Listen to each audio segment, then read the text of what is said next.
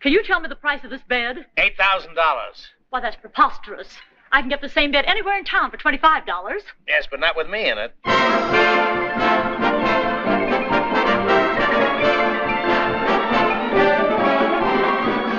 Welcome to the Marx Brothers Council Podcast, Episode 9 A Good Buy from MGM.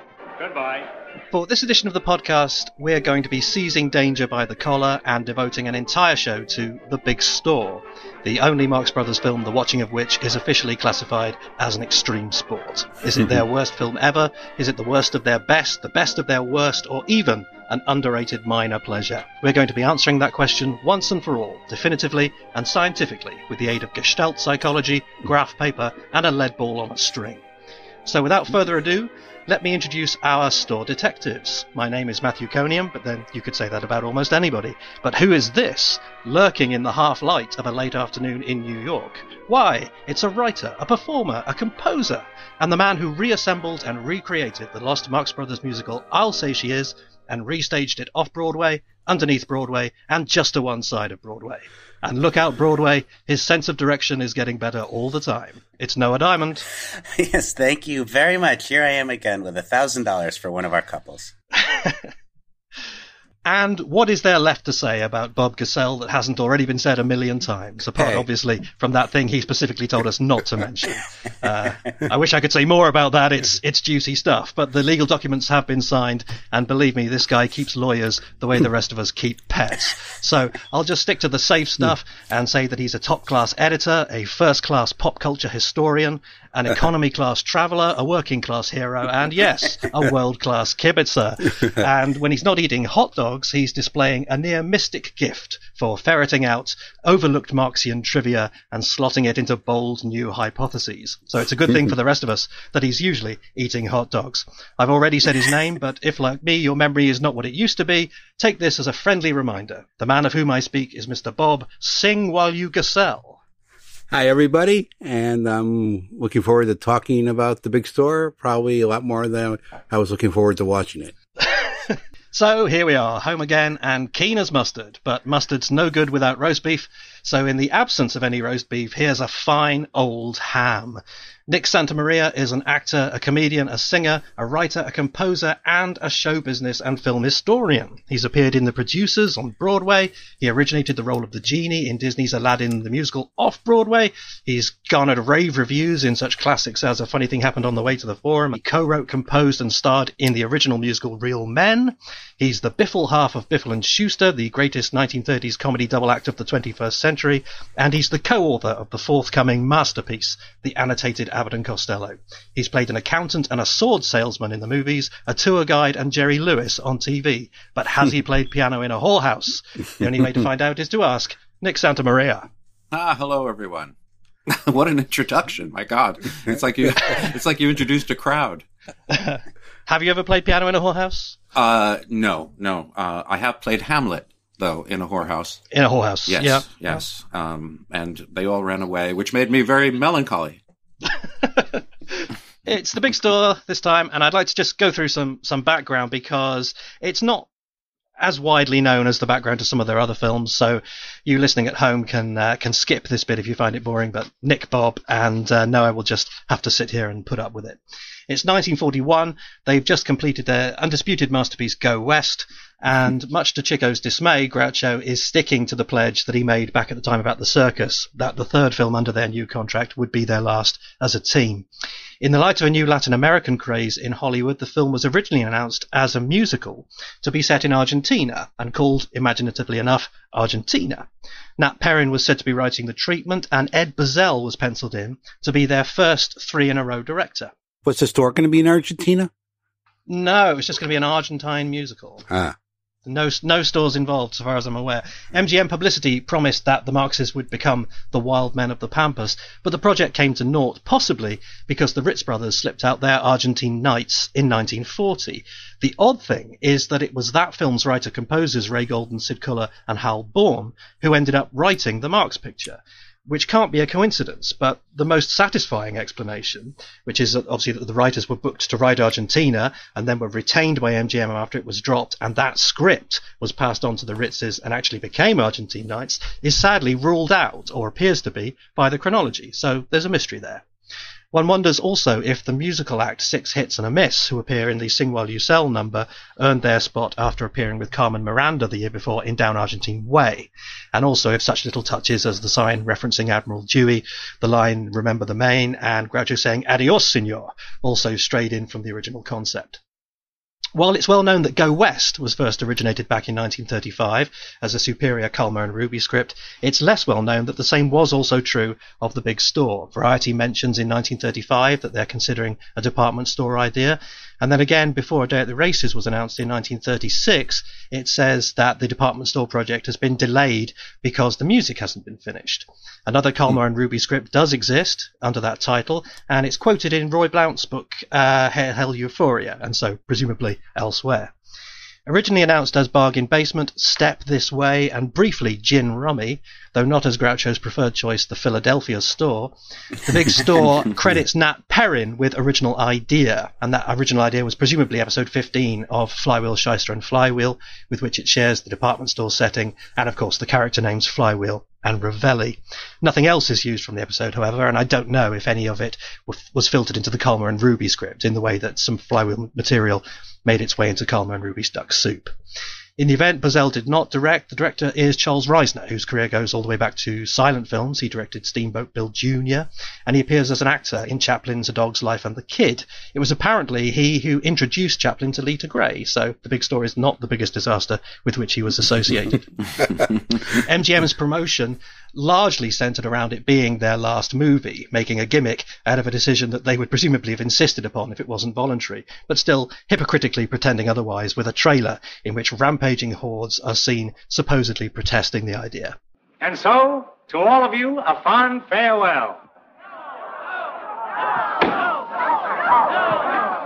But my favourite bit of desperate pre release publicity has to be this. It appeared in Rockaway Beach Wave, which is apparently a real publication, on August the 28th, 1941. Groucho and Chico are trying to persuade the silent member of their provocative family to go brunette, brunette in quotes, in Step This Way, the new bit of Marx Madness now being shot, shot in quotes, at Metro. For years, Harpo has worn an orange coloured wig which photographs like a dizzy blonde. Now the other brothers want him to dye it black and part it in the middle. Hmm. Shemp Howard. you, you, have to feel for these publicity guys. You know, can you imagine him going home to his wife? You know, you know, I sat in that office all day, and all I came up with was they wanted him to dye his hair black and part it in the middle, you know, as he as he puts a gun to his temple. You know. well, it's funny because with the big store, I like the middle part best. oh, I think maybe they were just trying to get him to wear Groucho's wig from At the Circus and Go West. That's a perfect. yes, they oh, put so much money into that wig. Yes, hmm. yes, oh yes. It's got to work on one of these guys. it made him look so much younger. I mean, that's that's the great thing about uh, Charles Reisner. That's his biggest contribution, isn't it? The wig's gone, yeah, and thank uh, God. absolutely, thank God, Buzzell and Groucho is, is is behaving like Groucho. Yes, more or less. Again, yeah. Matthew, why don't you tell about uh, what supposedly happened at the end of the last day of filming? Yes, that's a great story as well, isn't it? Um, uh, supposedly, uh, another delightful publicity piece, which never fails to to bring me to bitter tears.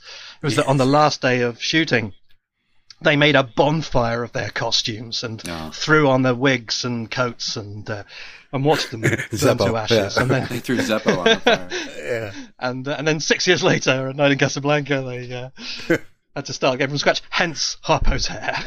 it's like the comic book cover, you know. Superman no more. He's burning his costume. He's turning his back yeah. on the world. So yeah, it's uh, it's the big story, and it's a big surprise uh, right at the top of the show, isn't it? The Marx Brothers and Tony Martin, the only time that they shared above the title billing with somebody else. True. Yeah. Do we know how that came about? Was it the agent's insistence, or did uh, did they think it could have been the agent? Yeah. But I suspect it's just MGM insurance because the, a strange thing about Go West is that it had a lot of um, cost cutting. A lot of, a lot of corners were cut. As we know, there's a, there's an entire song uh, that's missing that's still listed in the in the credits. And um, the film came in under budget, and they obviously didn't realise there was a clause in the Marx's contract Mhm. that uh, their films had to have a production budget of at least a million, and this one came in just under. And the Marxes Right. screwed MGM out of a fifty thousand dollar bonus. So I think this time MGM said, right, we'll give you your full budget, but we're going to ensure it by by bringing in Tony Martin, and and obviously it worked because it was their only MGM film to to, to show a small profit on first run. They were also giving Tony Martin a big push at that time. Uh, he had come from Hmm. 20th Century Fox, where they really didn't know what to do with him, and uh, MGM took him on. And I think this was one of uh, this was the big push, one of the big pushes they were doing for Tony Martin. He was also uh, featured prom- prominently in Ziegfeld Girl around the same time. Hmm. It could have also helped box office by them saying no Zeppo.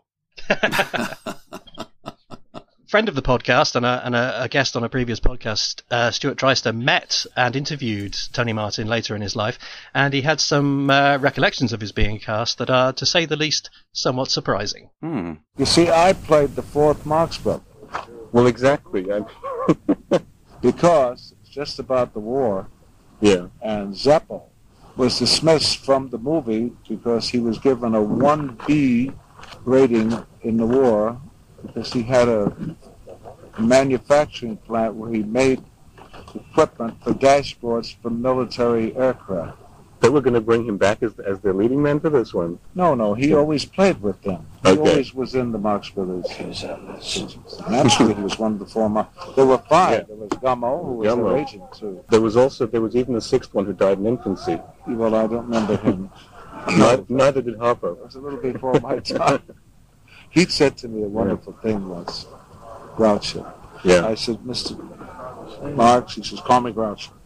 I said, I'm very honored to be in this picture. I said, you see all these people. He said, what's your problem? I said, well, I go to all the previews and I don't know what to say. They said, you like the pictures? Yes, marvelous. But I don't like to lie all the time. He said, well, do what I do. I, said, what do you do, Mr. Marx? He says, call me Groucho. He says, said, what do you do? He said, well, I, I go. He said, I just saw my friend Bill, Eddie Robinson. He played in a, in a play in New York. And I went to see him backstage. He said, how was it, Groucho? I said, you'll never be better than you were tonight. He to say, you'll never be better than you were tonight. I said, thank you. He says, that has two meanings. I'm honest. That means you're rotten. And you're what either way. So when we had the preview of this picture, we couldn't run it at the university where people understood jokes. At UCLA, they used to have sneak preview. Uh-huh. For com- comedy, they have to run a picture, see whether it's funny. Cut things out, slow things up. So they had to run it in Santa Monica, and all the old Jewish people came who didn't understand. But I sang a song in there called the Tenement Symphony, Right, that was and they thought that was sensational. So I sang the Cones and the Kellys and the Right. things, the cries of the Vanderbilt, lot, the, you know, all that stuff. And the, all the cards in the lobby said, Tony Martin, we need more Tony Martin. So Groucho's in the lobby in the theater, and I walk out. I had a girlfriend to date then. He says, "Oh, what'd you think of the theater picture?" He says to me. I says, "Groucho, you'll never be better than you were tonight." And he's, "You son of a bitch," he said to me, and I ran out of the theater. He thought that was fun. hmm Okay, Tony. I actually got to sing um, "If It's You" with Tony Martin. Uh, he was Ah. about 98 years old, and I had seen him uh, appear at a jazz club here in Los Angeles, and he was quite good. For his age, you mean?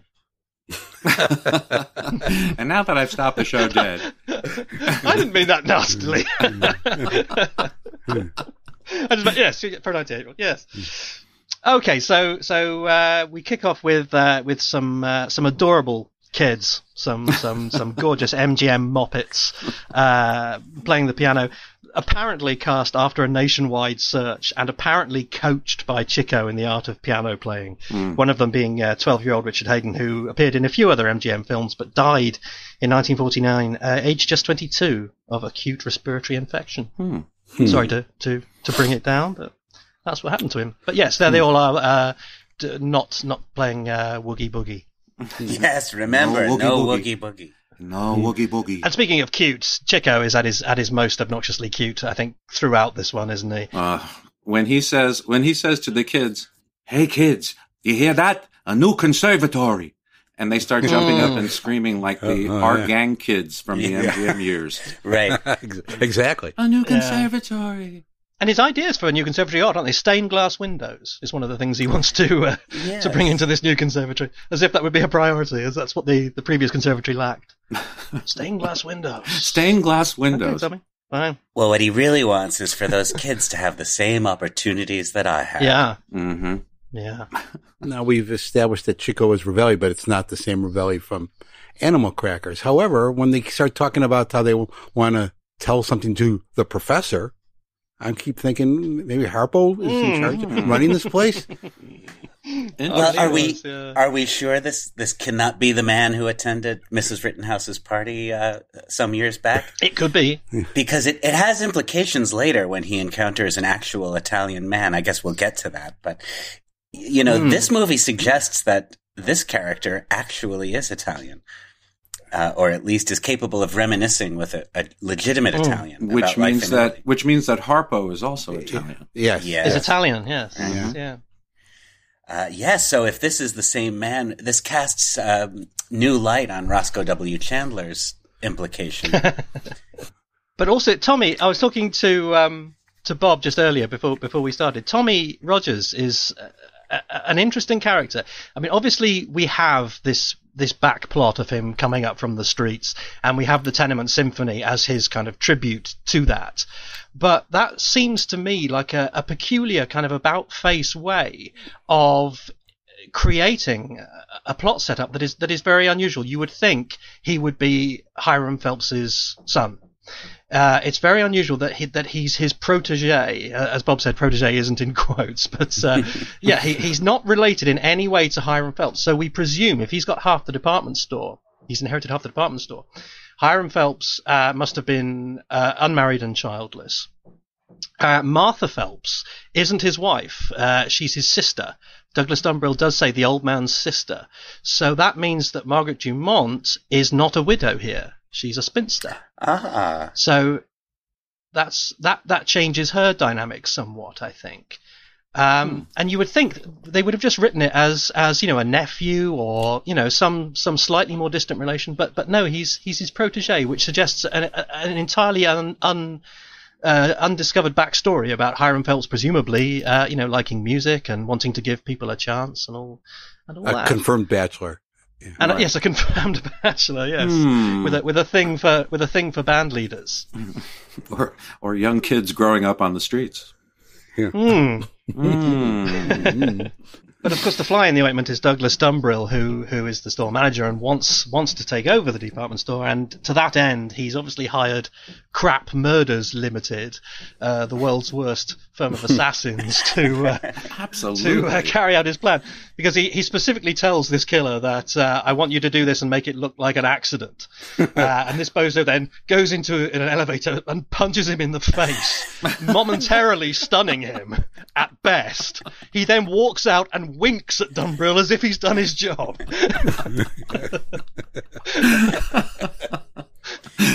he's really evil, isn't he, Mr. Grover? I mean, this is an unusual. He's horrible, He's out, yes. he's out of Shakespeare. Yeah. He's out of adversary. Shakespeare. Yes, he's Oh, all fresh out. I'm fresh out of Shakespeare. Um, but, But this no, guy, but- he's going to kill people. He's going to make them suffer. Uh huh. And Mm. I, I'm going to marry you after I kill Martha. Oh my I mean, goodness! Just to get a get a department store. Not nice. That's as far as far. Yeah. but he gets to kiss Marion Martin. Marion, And they have to cook the books because the stores apparently isn't doing so good. They have so they have to cook, cook the books. Yes, it's not Yeah. even doing well. Yeah. Mm-hmm. you can see why when they made their next movie, they had to go straight to the Nazis because from here there was Yes. nowhere else to go. Where for else? villains. Yeah. But uh, there, um, Dumbrille is just. Uh, I think he's a delight in this role. I mean, his his part makes absolutely no sense whatsoever. I mean, he makes such blunders along the way, and he's the boss. You Mm. know, he's the one making the Yeah. decisions. The gun in the camera. Yeah, that's all he has to do, do. is get someone to stick a knife in Tommy when he walks out the store. Instead, he, he, he creates this gun, Yeah. th- this camera that you can put a gun in, and he does it himself with no gloves on. No gloves. He puts the, he puts the gun in with no gloves on.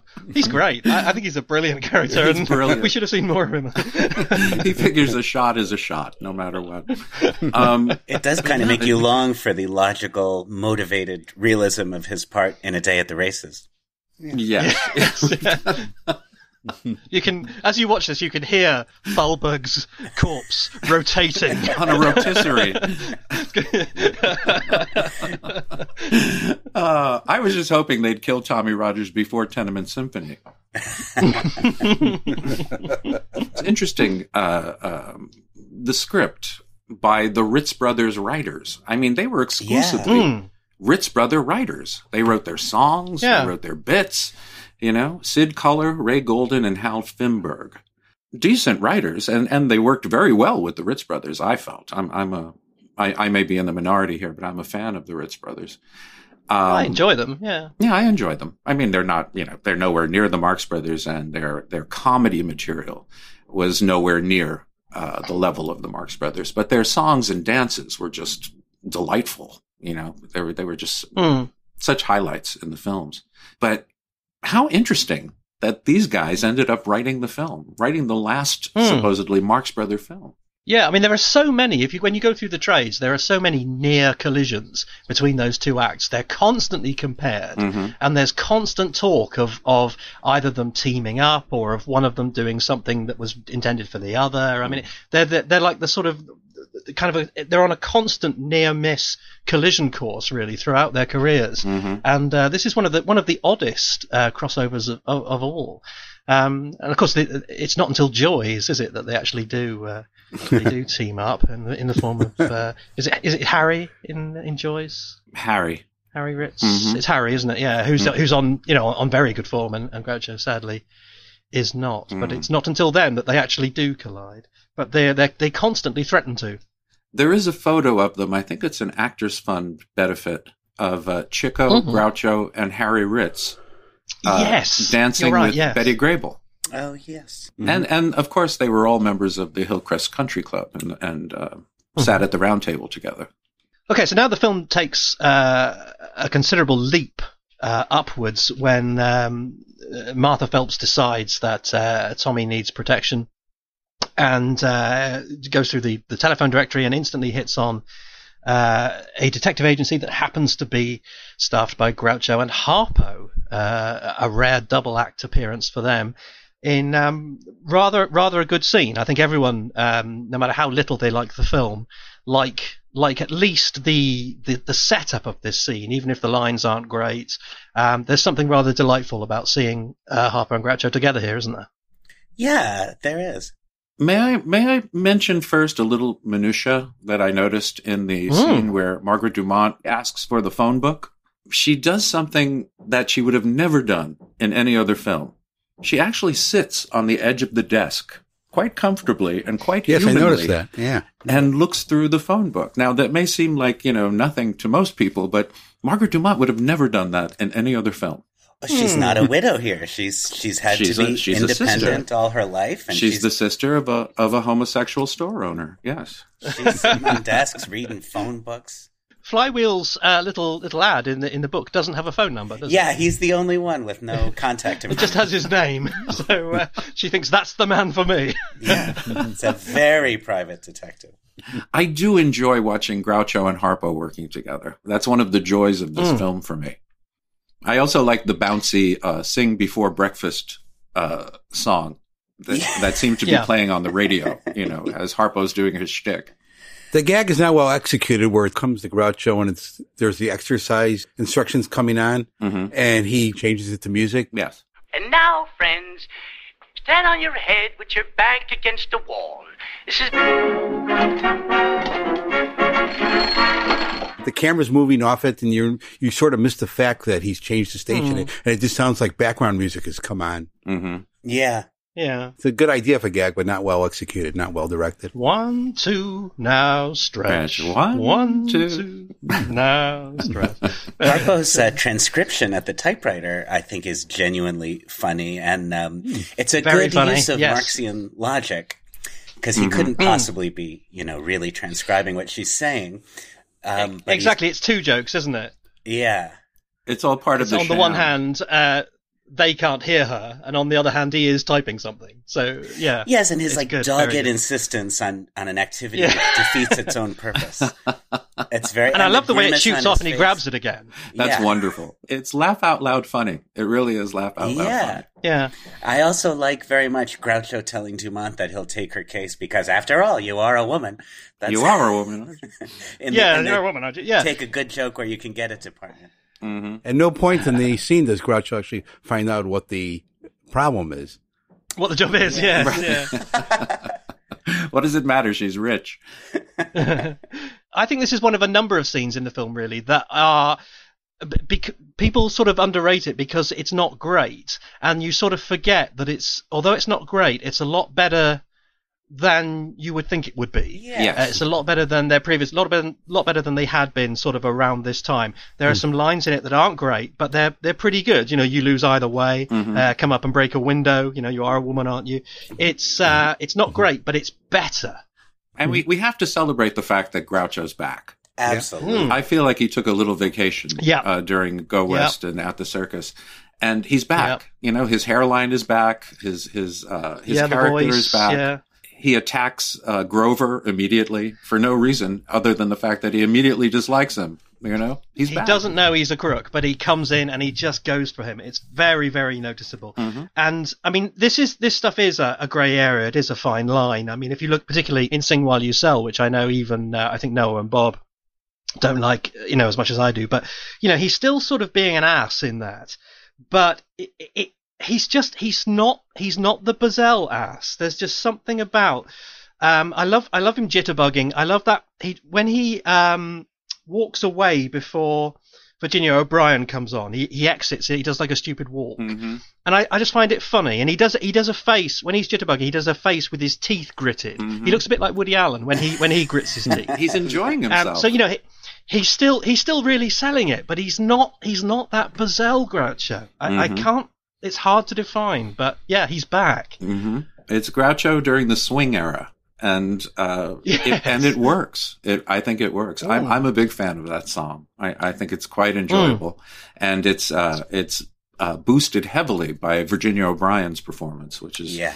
what I find in my in my lifetime of uh, Marxian madness.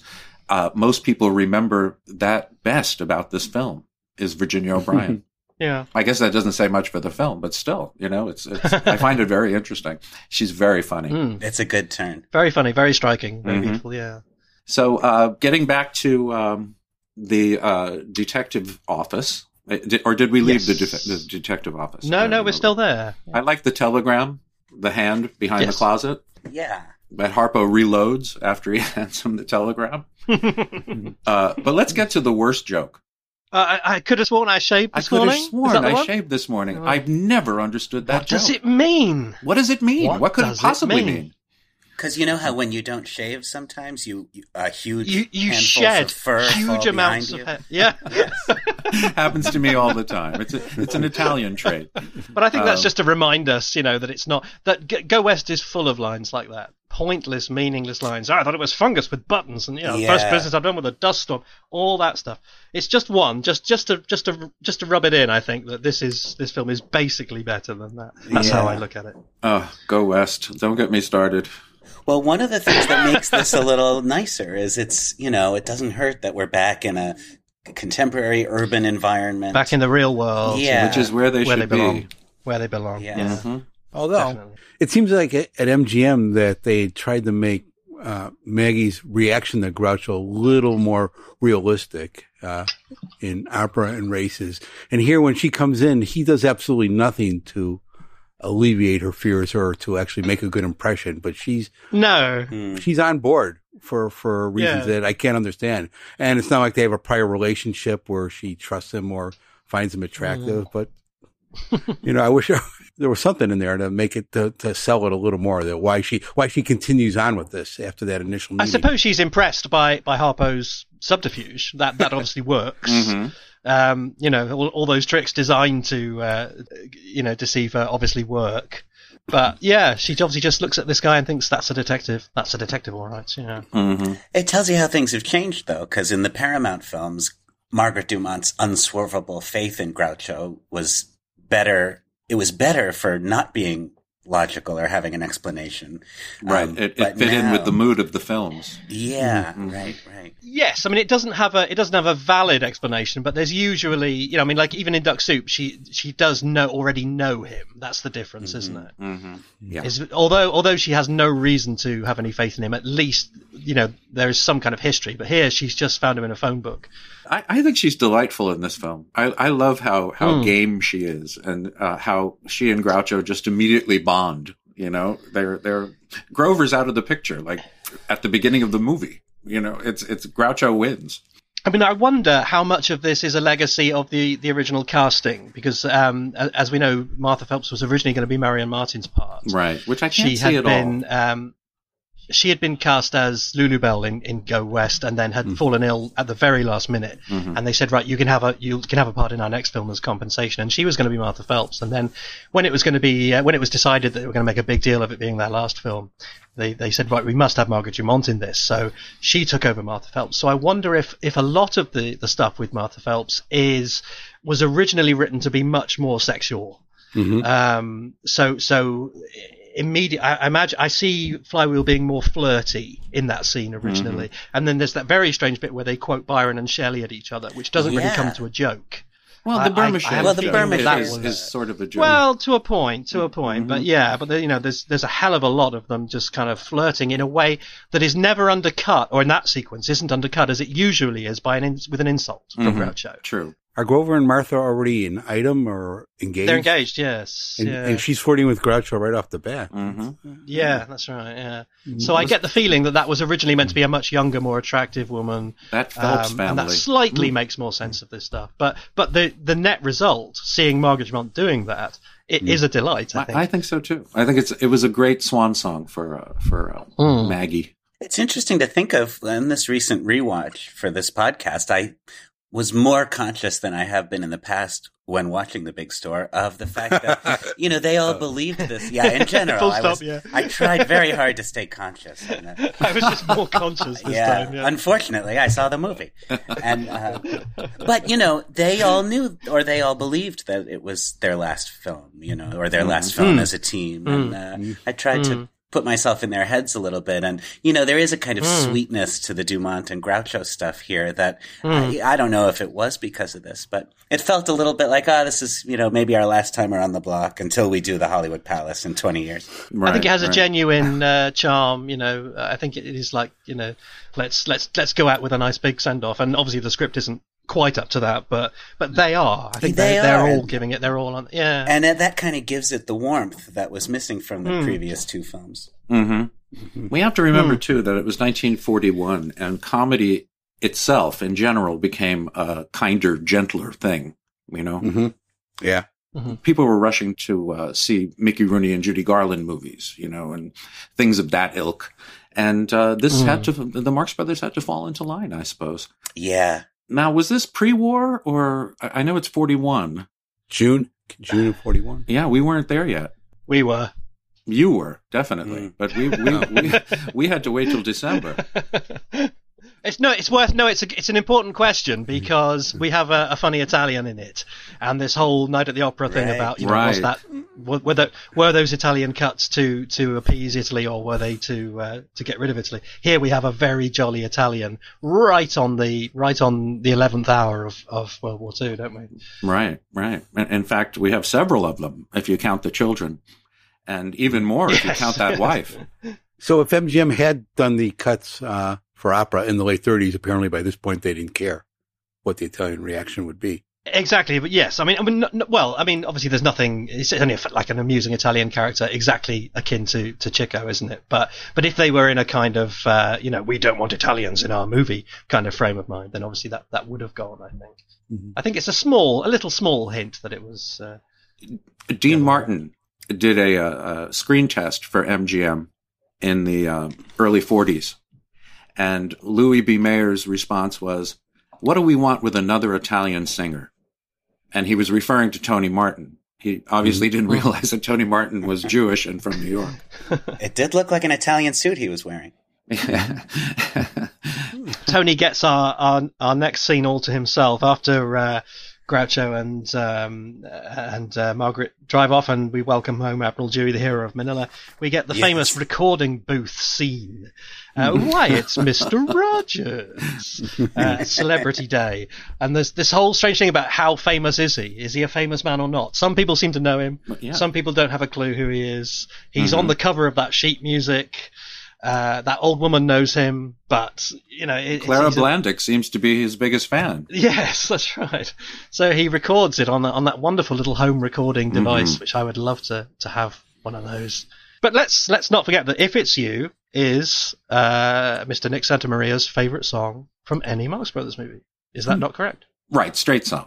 Straight song. Uh, Yeah. Written by Ben Oakland, Milton Drake, and Artie Shaw.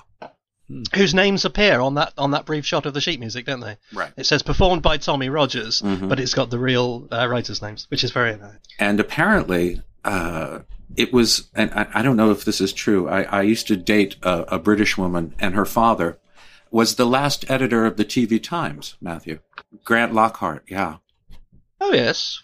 And Grant was a good friend of mine. And he told me that uh, If It's You was set to be a hit in America, but um, Till what you heard in this film. but something happened. I don't know if it was if it was wartime related or or something. But um, uh, like the Tenement Symphony, it was more of a hit in England than it was in America.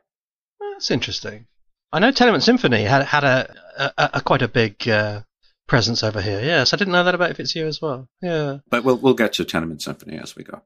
I do like it. I just I'm not so keen on that line. Uh, I'll rush across the floor. I think that's a slightly contrived rhyme, and I always picture him sort of scuttling, scuttling on all fours. Yeah, when I was when I was a kid, I, I imagined him drunk, sort of crawling, you know, Ray Milland like across the floor. Yes, yes. she got in touch with me. Stagger across the floor.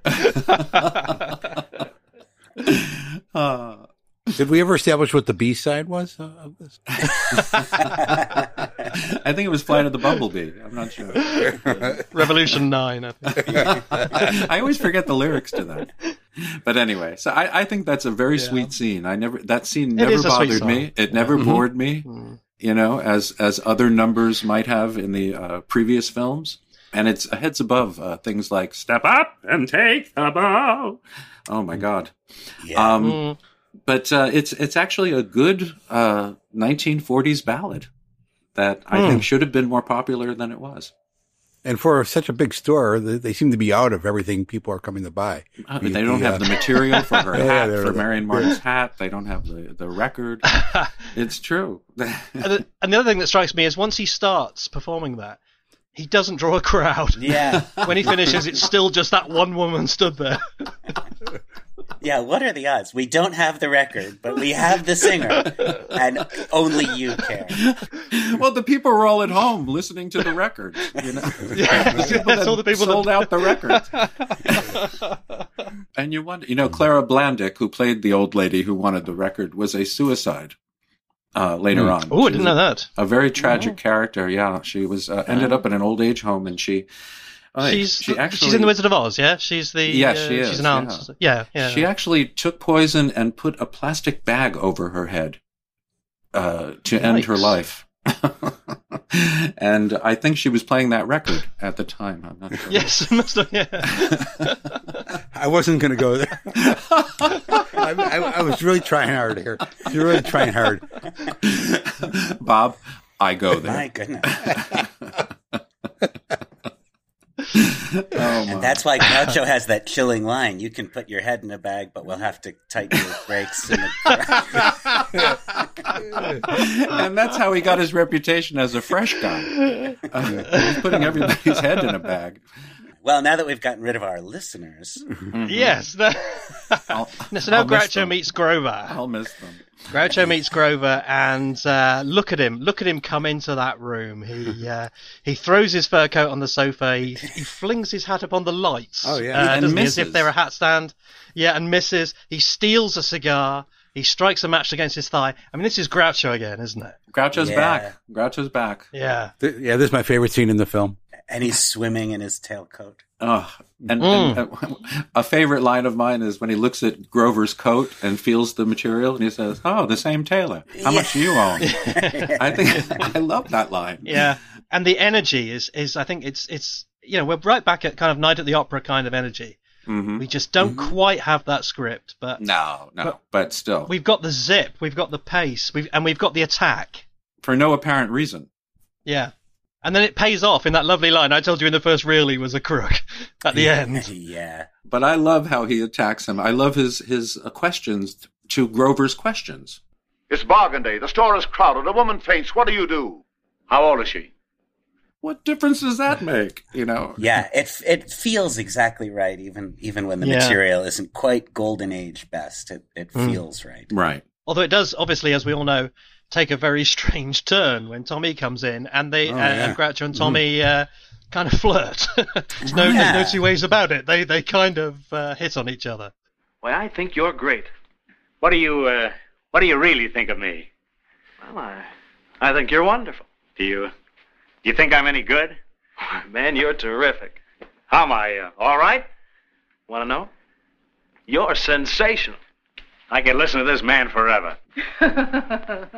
Well, I Yes. mean, think about what we said Man. about Hiram Phelps. I mean, Yeah, yeah, but uh, for for, for Groucho to to, uh, to fall for that. I've brought the, I've brought this up many times before, but that that exchange just baffles me. It, it sounds like it's leading up to a fantastic punchline, but Yeah. the fantastic punchline never comes, and No. not even a bad punchline. There's like, there's like no punchline. It's just love at 1st They're sight. sort of rubbing against each Yeah. other, aren't they? Right. Right. Right. yeah. Groucho's almost kind of putting his head on his, on the guy's shoulder, isn't he? It's a it, it's a very And, strange and eating it up. You look at his face. He keeps Mm. looking back at the Mm. others to say, almost as if to say, "Do you hear this? Isn't this great? He loves me. This guy loves me." It Yeah. almost feels like the attitude that Groucho assumes toward Alky Briggs in Monkey Business. You know, the first year we Yes. have our squabbles, but but the situation is so different. Right. In that case, he's answering a tough guy with all this flirtatious stuff, and it's it's a sign of Groucho's audacity. He's still being a wise ass. Yeah. But there's no I wonder if that's meant to be the idea. Yes, that he's that he's yeah, but he plays it so sincerely. he does. Yeah. He's really enjoying it. It's like scratch my back, you know. Uh, yeah. Which would have been a better a better punchline. but, but but what about Zeppo? When Zeppo was like, "I'm I'm proud to be your son." I mean, he doesn't always react like that uh, to getting the compliments. You know?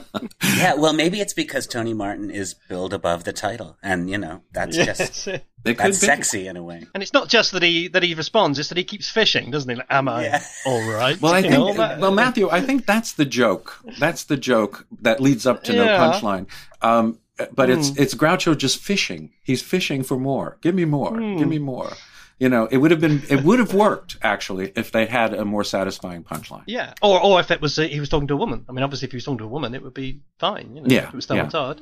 Uh, in that scene, I think Chico has perhaps the most inane line he's ever had in any film God.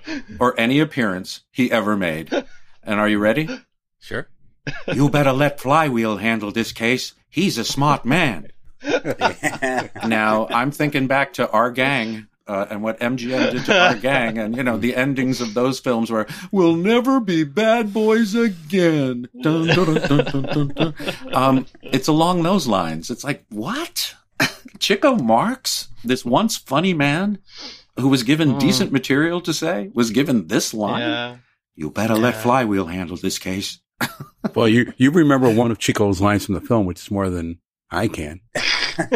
He has I watched it last night and Yeah. made notes. Actually, I like when he says you and me are going to be insufferable. insufferable. That's, a good line. bad. Yeah, that's not bad. Yeah. But uh, the nitrate line. But it's too late for Chico, isn't it? It's just too late. It It's, really you know, is. The He's man gone. who, who uh, the man who gets paid more for not rehearsing than performing is Mhm. already the man who says to um, whatever her name is, Judy, you know, you can't, you can fire me. Yeah, you don't have to pay me, but you can't fire me. You know, so he's finished. If this is fair, their farewell performance, you would think he and Groucho would have one last uh, go at it. Yeah. Yeah, right, it's a right. shame. You would hope. It's a little hope. mi- like in this scene. It's presented as a revelation that Harpo and Chico are brothers.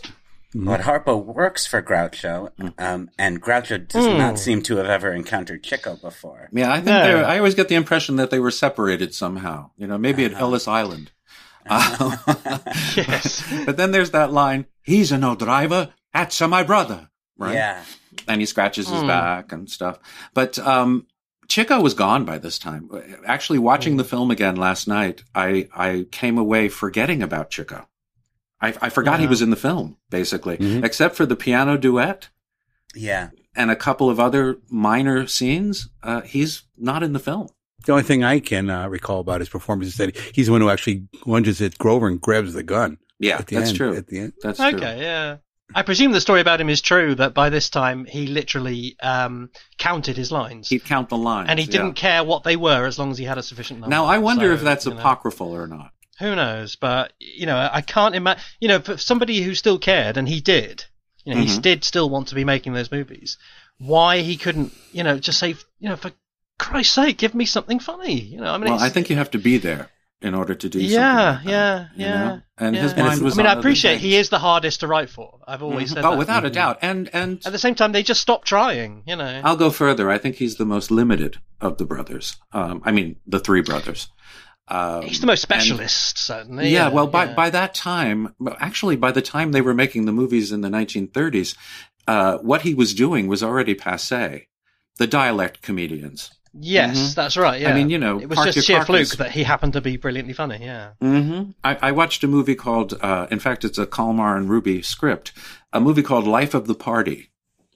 And it's a Joe Penner film. Uh, he's the star. And Parkyakarkus is in it, uh, Harry Einstein. And mm-hmm. he's a, a Greek dialect comedian.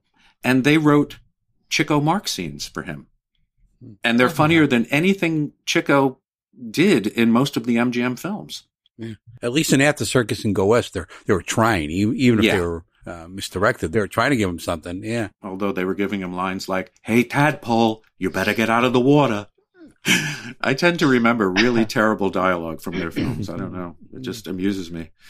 Well, speaking of terrible dialogue, this scene where Groucho faces off with Grover for the first time includes Grover's line, Why, this place is becoming a madhouse.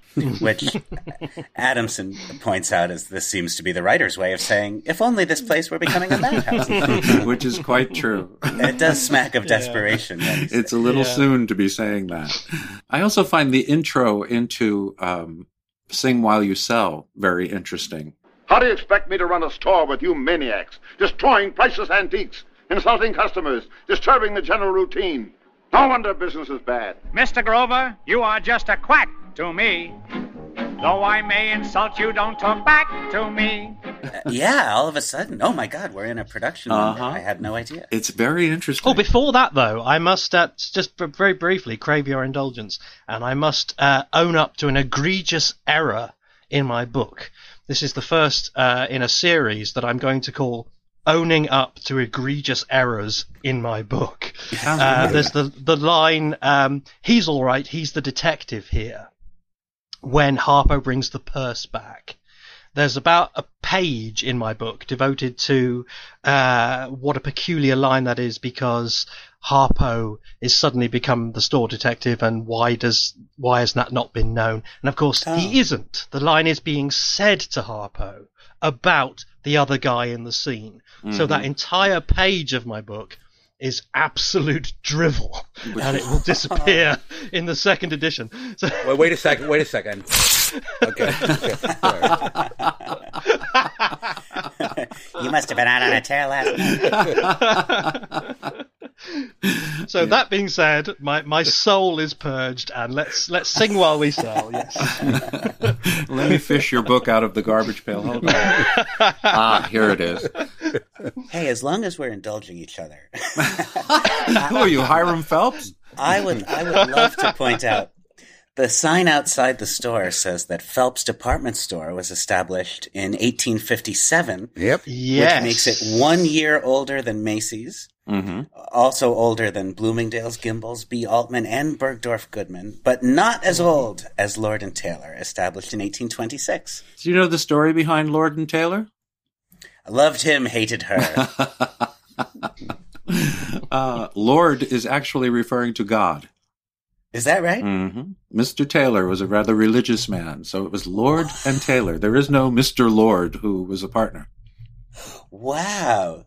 So there you go. Okay. What other podcast gives you stuff like this? No other podcast. Name it. I listened to four yesterday that said the exact same thing. so where are we? We're at Sing While You Sell, and it's Oh, you that's know why we everybody keep hates putting it. it off. I like it. Groucho is enjoying himself. I he's love it. visibly enjoying himself. That's we know yes, Groucho. yes. We know Groucho. If he's not enjoying himself, he will not pretend he is. So he is, and it's a fun song. It's a great song. The the the. the the biggest problem I have with it is that Chico's not there. I don't know why he's I, I not noticed there. that last it seems night. such a last shame. night when um, Groucho and Harpo Yeah. were dancing around on that moving platform, where was Chico? Mm. Um, I, I, I assume the track or, or that whorehouse that I played piano in, but Well, yes, but, But, uh, you know, you know, you think he would have been written in there Yeah. somewhere. Just a little burst of piano, or or just just hanging about with Harpo. Yeah, it's a shame, but I I think it's a better song than it's given credit for. Um, I know, you know, he's telling them to to step up and sell things and all that stuff, you know, but you know, he's not really. He's being silly because obviously singing won't help you sell hmm. things. Hmm. And um, I think some of the lines are good. You know, to smart affairs, hmm. my lady wears this step in to step out. I think that's Very pretty clever. good. Mm-hmm. Mm-hmm. Um, I only wish there was a, a hair more setup to it where Grover was saying something along the lines like, now don't interact with my employees or don't, don't, don't. Mm. do anything to immediately makes disturb them want to do it. Don't sing while you're yeah, right. For crying out loud, yeah.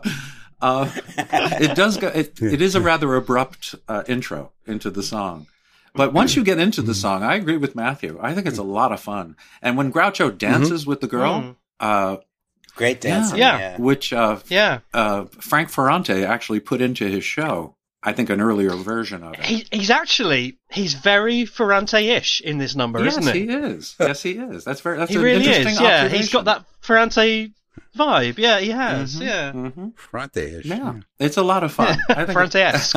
it's Ferrante-esque. Yeah. I always thought that this number, um, especially the fashion show section of the number, where Groucho's uh, narrating his way Hmm. through all these looks, um, it's always struck me as so similar to a Danny Kaye, Sylvia Fine number. It is Um, along those lines. specific- Yeah. It feels a lot like Anatole of Paris or a- any of that specialty material. And I always took it as uh, kind of conforming to the comedy times. I read that. Um, but no, D- Danny Kaye, you know, he became a nightclub star in New York in 1940. His first Broadway show was the same year as The Big Store, and he didn't make his first film with Goldwyn until 44. So it wasn't, I don't think it could have been a Kaye Fine influence, but that kind of stuff must have just been well, in the air. have you ever heard um, Hmm. um, that uh, Danny Kaye was heavily influenced by uh, Harry Ritz? Yeah, it feels that way, and it feels uh, like uh, Groucho is consciously doing something a little different, doing a different kind of comedy than than Mhm. usual. Uh, Hmm. There's also a brief moment when he's being carried in a rickshaw, which is a pleasant Uh, yeah, throwback to Animal momentary uh, Crackers. Evocation. Yeah, of Mhm. Animal Crackers. I, I, I like the Technicolor Uh, line in the fashion. Technicolor Yeah. line, So yeah, it's expensive. another it's nice. Yeah, fourth wall breaking Mhm. line, and Yep. uh, four singers of color singing about cotton. That's Uh, aged yeah, well. that that that, was, that didn't make me cringe too much. Um, I, I do like um, when he comes on and does his own little fashion bit with his with his hair sticking up at, um, Oh, in yeah. a he point. looks like one of the. Uh, I, I like the way that, that when he then goes off to Virginia O'Brien, they could easily have just, just cut there and put him back to himself, but he, he goes off to Virginia O'Brien still with his with his hair sticking up in that strange way. and he looks like one of the Munchkins. I find that very sweet. He looks like a Munchkin from The Wizard of Oz. Yes, he really does. I was thinking that this number kind of um, makes it, it impossible for me to believe that Dr. Hackenbush was excluded from Day at the Races because Groucho didn't feel like rehearsing yes, and filming it. yes, Uh, as we've been told sometimes, because he was willing to spend, I'm sure, days, if not weeks, on Hmm. this number. Mm, Yeah, this was a big production number. This was a big MGM production Big number, yeah. yeah. And and Groucho is getting the the starring role in it. I think it's a lovely little number. Me I too. really me do. too. And when the platform starts moving towards the elevator, Yeah, that's it's nice. actually Yeah. exciting. It's Yeah. actually a very uplifting Mm. moment. It feels a full of little bit- energy. Yeah. We should acknowledge that a lot of fans do not like this. And all we could say is that, you know, you got to take the entertainment where you could get it in these, in these later films. and if it's not, uh, hooray for Captain Spaulding, it's certainly entertaining on its own terms. Mm-hmm. as with the whole film, the material is what falls short, you know. I Yes. mean, the, the musically it's fine, but you do have. We've cut the price of rugs in half. We've cut our rugs today. There's a rug sale on in a rug salon. In a rug salon. We're cutting rugs in a solid way. You know, it's like halfway. Well, clever. yeah, uh, in, in Yeah. a very 1940s swing time way. You know, again, conforming Yeah. to the times. But it feels to me like the work of people who are putting some effort in, whereas the previous two films, particularly the previous one film, uh, feels like people who simply don't care. Performers who don't want to be there, and uh, creative personnel who aren't interested in what they're doing. And this time, I think there's there's there's a there's a much more of a feeling that this is something people the people who are doing it want to do, and it's got it's got energy and pace and zip. Mhm. I agree. Uh, do you think there's a possibility that the the three writer the three Ritz brother writers uh, looked as this looked at this as a uh, a step up and wanted to impress MGM for crying out loud? Yes, So they really did give it a That's shot. good point. you know? Yeah. I thought it was interesting that Harpo and Groucho start playing cards while all the dancers are dancing. Yes. You know, that's Yes. something Harpo would normally do with Chico. Uh, Yeah, exactly. He should just be sat there, shouldn't he? Yeah, he should have been playing cards. He probably was out playing cards. I think you could eliminate the probably. Okay, so now we meet our villainess, Peggy, uh, Marion Martin in the, the role which I She's so role which I suspect was was written in just for the sake of giving her something to do uh, once once she'd been uh, written out of the, the Martha Phelps part because it, it absolutely comes to nothing. Very Mm-hmm. much uh, b- bizarrely, very much like Esther Muir in um, A day at the races, who just disappears. she's set up as yeah as as serving a purpose and then she vanishes but it's a, you know it's a nice scene it's very funny Mm-hmm. um i love obviously ha- her having the back of her dress cut away um and i think you know Mm-hmm. she does very well it's a good it's a good little scene i think I think when she says to Harpo, "Out of my way, stupid," that's a, a low point in the canon. yes except that he then has his revenge He does, yes. it he- does he sort of set up her, her humiliation at the end. Uh, but I agree with you, Noah. It's it's it's a bit ham-fisted. you know, this this lady is basically helping plot to kill our hero, and she's called uh, the Marxist idiots, and all she Mm-hmm. gets in return is uh, a little indignation that Harpo used to do on women for no reason at all in Mhm. previous films. Mhm. But I have to say, Bob, it does it does work. It does work. I've seen this film uh, actually quite a lot with an audience. Um, when I was growing up in New York, we had a, a theater called the Mini Cinema in Uniondale, Long Mhm. Island, and um, they were one of the uh, champions of bringing back the Marx Brothers in the late '60s and early Mhm. '70s. And um, it, it, the big store actually had a lot of big laughs in it, I, uh, from what I recall, and that was one of the biggest. But then at that time, I realized that the Marx Brothers were so popular that, again, they could have read the phone book and, and the audience would have been screaming. Oh, of course. I think that's a funny gag. I just think that there's so much setup for it where Harpo used to just do that for no reason Right, at all. right. That, that would be a throwaway gag in horse feathers. I, I wanted to see You her set on fire. But True, um, yeah, but at least he's doing it at all, though. You know, he doesn't do anything Yeah. like that in the in the previous two, does he? Or the previous three, actually. right, right. Um, it is a kind of a Paramountish thing for him to do, isn't it? Mm-hmm. Yes, yes, it is. Does anyone notice the music playing in the background? I didn't actually. No. It's actually a hit song from the period. It's called "Yes, My Darling Daughter." Oh, I love that song, and I didn't notice that's what it was. That's Yeah. the music. I love that song. Yeah, Yes, me An- too. Andrew Sisters do a lovely version of Mhm. that. Dinah Shore had a big hit with it too. Yeah. Hmm. Um, but it's I've noticed in this film more than any of their other films, they call it Mickey Mousing. There's a lot more underscoring in this film than in any other, and Yes. sound effects. You know, the boings, and Yes. the, the slide whistles, yes, and all and that swanny stuff. whistles, and yeah. Mhm. Again, uh, uh, uh, giving into the times. Uh, there was a lot of that going on. Yeah, you know the scene when Harpo is taking all the junk out of the car mm-hmm. and then puts it back in quickly when the cop returns. Mm-hmm. Um, it's almost hilarious, and it, it feels like it it could, but doesn't, build to something like the knife dropping. It just fades. You know, if it just crossed that threshold of plausibility mm. where there was too much stuff in the car and he was too adept with it. Um, but one of the reasons it doesn't quite come off is because there's this comedy music, this kind of bassoon yes. line plodding along mm-hmm. behind it to let you know how right. funny it is.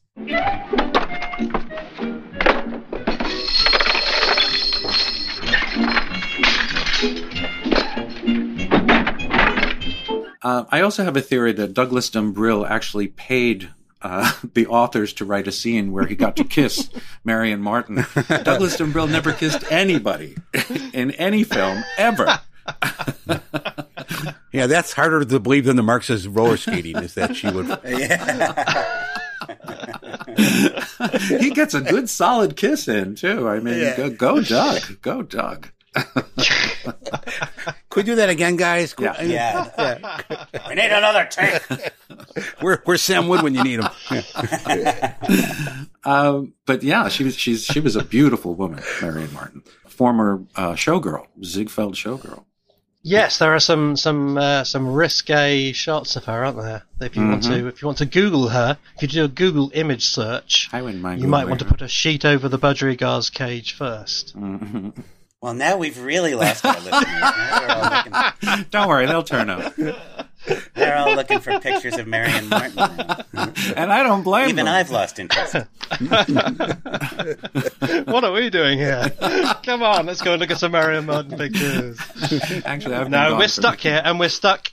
We're stuck here, and we're stuck with the bedding department. Oh scene. boy! Now, oh boy! This is this is a strange scene because it's the bit it's one of the big comedy scenes it's one of the sort of comedy highlights of the movie but in actual fact it's one of the comedy lowlights of the movie I because agree. it's I one of the agree. few points in the film i think where it, it, it, it tries too hard it, it, in my opinion it, it's sort of what the stateroom scene was like before they roadshowed it Mhm. it needs it Mhm. needs some road showing it's an idea and it's totally stale, isn't it?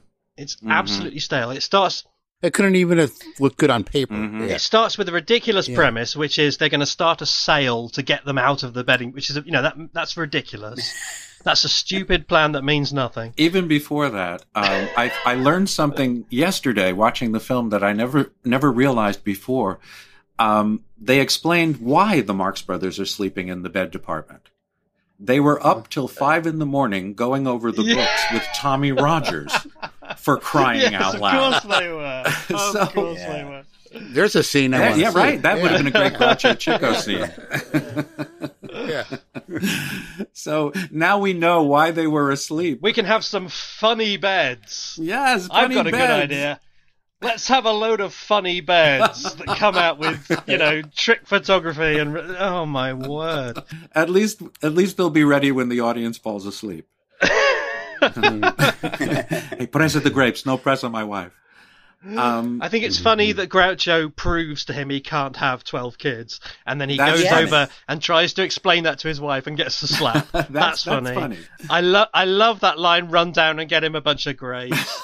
but apart from that, And don't you have any other hobbies? yeah. I also Well, like. And you know, I, when I watch The Big Store, Groucho turns to the Italian wife and says, "I like my cigar too." But I take that one." Uh, this is one they should have, they should have got Al Boasberg. Was he dead by then? yes, he was very Uh, dead. yeah, they should have got they- should have dug up Al Boasberg and and roadshowed this because it's it's not ready, is it? This scene is not It's- ready. It's not. It's still to in be the filmed. oven. Unlike those children. Um, There's a- such a weird shot when Groucho wakes up and he's lying on his side in this bed surrounded by small children. And it's such a, like, if you just took that still, uh, someone who didn't know the big store very well, what is this? It looks like, uh, like the Wizard of Oz. Like he's waking up uh, back in Kansas, you know? It's bizarre. and image. you were there, and you were there. Uh, Yeah. my favorite part of that scene is the fact that Cosi Cosa is playing underneath as all the beds go Yes. crazy. And this is this this is the third film uh, uh, that song is featured in. Yes, it's at the races as well, That's isn't it? right. the- At the the racetrack, yeah, they're playing yeah. it. hmm God bless MGM. They didn't. They didn't waste anything except the Marx Brothers, uh, and Buster Keaton and Laurel and Hardy and Abbott and Costello. We just have to be thankful they didn't bring in an African American family into there. That, that's the only thing that was missing To do a song film. number, yeah, yeah. You know, uh, some interesting people pop up. Um, Mitchell Lewis, including the same the same red Indian that that was stuck in that ridiculous scene in the previous one. M- Mitchell Lewis, uh, Hmm. who who had quite a career actually. Um, he he menaced uh, Wheeler and Woolsey in The Cuckoos, and shows up in in. uh, He, he must have made a hundred films, Mitchell Lewis, usually as a, a, a bad guy, and he shows up. He has no dialogue. He just shows up because he looks like an Indian or a Native Hmm. American, if you if you um, Or both. yeah, or both, actually. I love how how all the beds pack up when the Native Americans walk in. if that isn't racist, I don't know what is. oh my God, let's get out of here. Oh god, that reverse film though, that bed, Oh. th- that bed that comes out in like three parts and then goes back and oh, hmm what were they thinking? There was a very lame attempt at, at a wacky, zany Marx Brothers scene. Mm, And too Yeah. bad for Chico. You know, it's, it's like, uh, yeah. he, again, he's left out to dry. He's left hanging out to dry. And and speaking of Chico left out to dry, here is another uh, thing that that that opinion um, very much differs on, which is the piano duet. hmm A lot of people uh, absolutely love this scene, Harpo and Chico together on the piano, and I, I, I get that it's nice to see them together. But what I see is Chico being ever more pushed aside. His his piano spot gets shorter and shorter and shorter through the MGM films, Mhm. and now the ultimate indignity is he's not even allowed to do it on his own. I, I can't get past that. I, I can't look at it that way because this is something they had been doing since the 1910s. Uh, Mhm. This routine in vaudeville, and I think it was just. Uh, it could have been Chico himself saying, "You know what? I don't feel like rehearsing a new number. Let's do this." Uh, Yeah, yeah. They knew it very well. Uh, it was very popular on stage, and I'm I'm so glad we have a film record of it. You know, because they do it later on the Colgate Comedy Hour, and it doesn't have the same energy. It doesn't have Harpo doesn't seem to be Hmm. uh, really into it like he is in the scene in the film. Uh, so I I'm rather grateful that it's there. I think I wouldn't have minded if, like, in some of the other films, if Harpo then went off and left Chico to it. I, I get you. I, I know what you're and- saying. I know what you're you know, saying. But yeah. I, I, I kind of think I kind of find it delightful.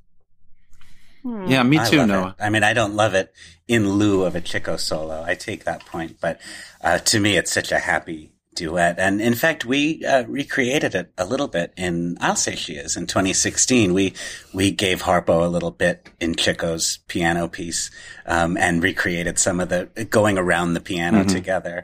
Um, and yeah, and I think as you point out, Nick, it's so evocative of their Mhm. vaudeville years. Yeah, yeah. I, I think it's it's kind of priceless.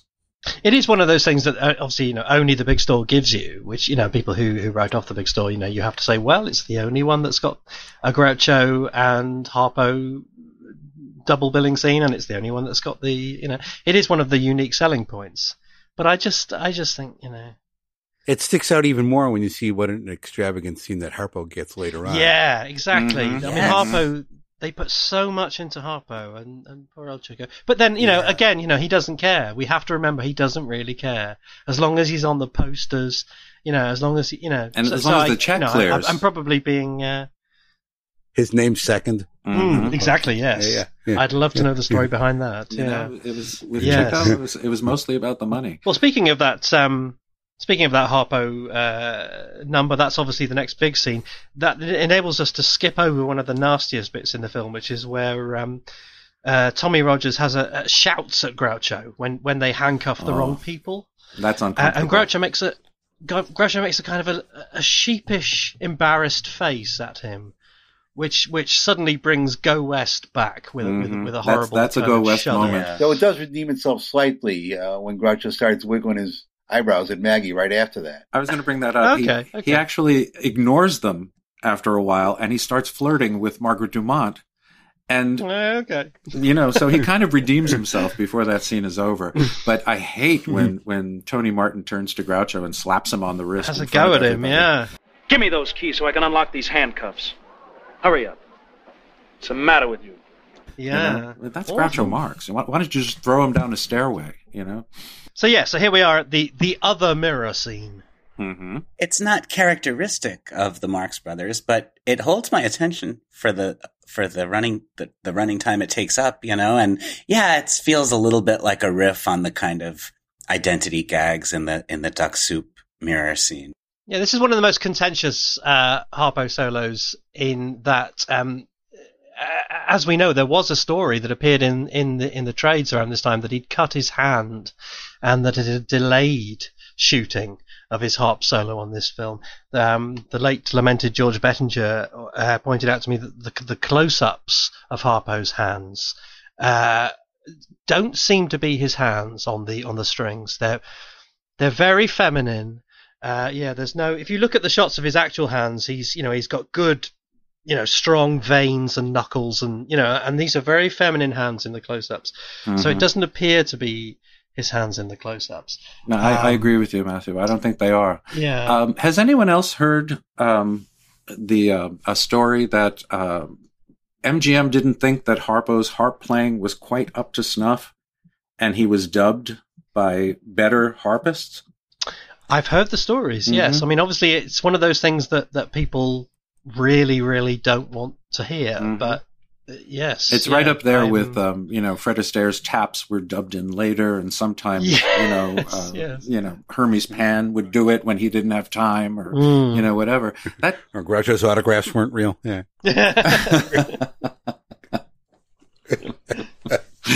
yeah, but yeah, there there there are a lot of stories like that in old Hollywood. You know, so and so didn't sing Mm. this portion of the song, or or you know, Yeah, I mean, and I just think my position on my default on this sort of thing is always that you know you you you don't need to worry because it doesn't mean that they can't do it. There's all sorts of Mhm. reasons why they might not have, all kinds of logistical reasons that's true. why it might not Mhm. have happened. And Harpo, you know, why he's not really that bothered. You know, these are just movies. They're released. They might get re-released perhaps once or twice, but he doesn't know anything about home video or, or DVD. Mhm. This is this isn't this isn't his legacy. You know, I can't see it bothering him that much. Yeah, yeah, entertainment for the moment. But yeah, that kind of that kind of uh, stung me when I when I heard it. You know, The the thing, Nick, Nick, is that we've heard him play live enough times, you know, in Cocoanuts and Animal Crackers and whatever else TV performances where we know he could play well. So maybe if he didn't play on one or two specific uh, scenes, I could live with it. It's not like he couldn't play. Oh, no, he was a and he was wonderful always musician, being definitely. Yeah, yeah. So it doesn't bother me if I was just kind of shocked by it. That's all. That that was Mm. something uh, highly unusual for me. Allen Eyles and Glenn Mitchell both uh, make the point that it's unnecessary that it is revealed at the end to be his dream. It should just be something that that, that happens. Uh, what what they don't say, of course, is how the scene should end, and how the scene should end is with with Chico wandering on in a nightshirt made up like Groucho. Oh yeah, oh yeah. That that should be the ending of the scene. He should just stroll on in a nightshirt with a moustache painted on, and the scene should fade. or all three of them get up and walk out of the scene. Um, I, there's a line uh, Chico has another another pathetic Chico line just before the harp solo. you look like a scared scarecrow. A scared scarecrow, yes. Yeah, he says you're you're not dressed well enough to. Uh, yeah, yeah, but you look Bad like writing, a. yeah. He would. Why wouldn't he just say you Mm. look like a scarecrow? You look like a scared Mm. scarecrow. What the hell does Mm. that mean? And then he he reveals how mediocre his dialect is by saying it's a tattoo bad. And now I know I know I'm picking here. This is minutia, bad, but yeah. it's a tattoo bad. Yeah. That's just bad dialect uh, comedy or uh, or dialogue. How about uh, I'm a same nationala like you? but but Nationala that like you, yeah. that almost you could see that that almost I, I could get. Yeah. But that's a tattoo bad. He added that one note there, and it's just too much. It's too much. It's, I think he got paid by the syllable. As long as he had as many syllables as Groucho. Okay, so Harpo's harp solo. I, I find it kind of delightful. I love when it switches to swing, uh, as I do in all of Harpo's uh, solo later solos. I, I enjoy when he starts Yeah. playing a little boogie woogie. You know. Is this the only dream sequence in any Marx Brothers movie? Hmm. Hmm. Yes, perhaps so. I think it is. Yeah, I believe Yeah. you're right, Noah. It's it's presented with a lot of confidence, the way it's framed and the way it's cut. Mm-hmm. Um, after that bed scene, which feels sort of all over the place in terms of technique, Mm. like we're going to find Mm. a comedy scene in here one way or another. God damn it! You know? uh, Come hell or high this- water. Yeah. Yeah. The harp sequence is at least, you know, it feels like they know exactly what they're doing. It's well conceptualized. Well, we're talking about MGM here, and Yeah. you're mentioning Yeah. we're, we mentioned two things. "Sing While You Sell" looks so great because it's an MGM production. Mm. Uh, Yeah. The harp solo is sort of the same thing. Yeah, this is what the director put on his reel. Mm. This this stuff. Yeah. Mm-hmm. in this movie, anything nice is welcome. Like if this harp number, uh, if it had been in one of the better earlier films, we would probably a- attack it conceptually a lot more. But you know, Harpo's in it. It's a pleasant little piece of film, and it comes in the midst of a Marx Brothers movie that we just want to like because it's a sweeter experience than the last couple, and it's in some ways their swan song. Mm-hmm. Yes, and then as if to prove that point, we next have a a, a, a long-awaited Groucho and Margaret Dumont uh, sort of wooing scene, which is one of the most archetypal, um, you know, set pieces, and it's it's very much a damp squib, isn't there? It's very short. It sort of comes and goes. Hmm. Oh, wolf, she says to him, doesn't she? there, aren't, there aren't really. I, I, I really quite like like that that. scene. I like the idea of him being called Wolf, and I like her saying, Wolf. "Oh, Wolf," but not much else really. I actually like that. I actually like that scene. I'm afraid after we're married a while, a beautiful young girl will come along and uh, you'll forget all about me. Don't be silly. I'll write you twice a week. Yeah, that's the one. Uh, what Adamson mentions in his book about uh, the one of the studio heads who wanted it out and saw it at the preview and it got the Mm. biggest laugh. It, it was demanded, excised from the film, but it found its way back in. And Chico said, uh, "Let's just say the god of comedy." But Who he was not on good terms with uh, at that point. But you know, this this really throws the the whole plot line into disarray because it doesn't matter what uh, happens to Tommy if Martha's not going to marry Grover. It doesn't matter what happens to Tommy. That's right. Oh, You're absolutely point. right. Mm-hmm. Mhm. Unless he kills Groucho as well. But but what about um, no doubt he will. That fiend. and what about Virginia Grey's brother, William Tannen? Um, Yeah. one of the Mm, blandest who switches actors. allegiance, doesn't he? So, Yeah, so, goodness. uh, Uh, oh, you're going to marry Tommy? yeah. Well, in that case, I'm going to stop everything I've been building up to for the last six years. And, you know, yeah, maybe I won't help Grover kill all those people. now, did he go to prison? I my mean, murdering days are over. was there collusion here? Um, but I mean, is is did he go to jail? I mean, did he was he? I mean, this whole scandal. This this would this would have been the cover of the time the Times for six months. You know, the whole Grover affair. Uh, Audiences were very disappointed that none of this was cleared up in A Night in Casablanca. oh, but yeah, I found that interesting. And then there was that quick cutaway to him untying Virginia Grey, who was tied to a chair in front of the time clock. Why was she? why wasn't she in a closet or, or you know, somewhere more secretive, rather than a place where employees come in and punch in? I mean, there's another another interesting aspect of this film. Uh, was it an afterthought? Was that the only set up at the time? I mean, what was the deal? Hmm. Yeah. Okay. So uh, we're leading up to the. Uh, uh, The Tenement Symphony, I'm Yeah. afraid. I didn't want to be the one to say it either. I didn't. we either. can't really stall any longer, I'm afraid. Here it comes. the tenuous, the tenuous symphony.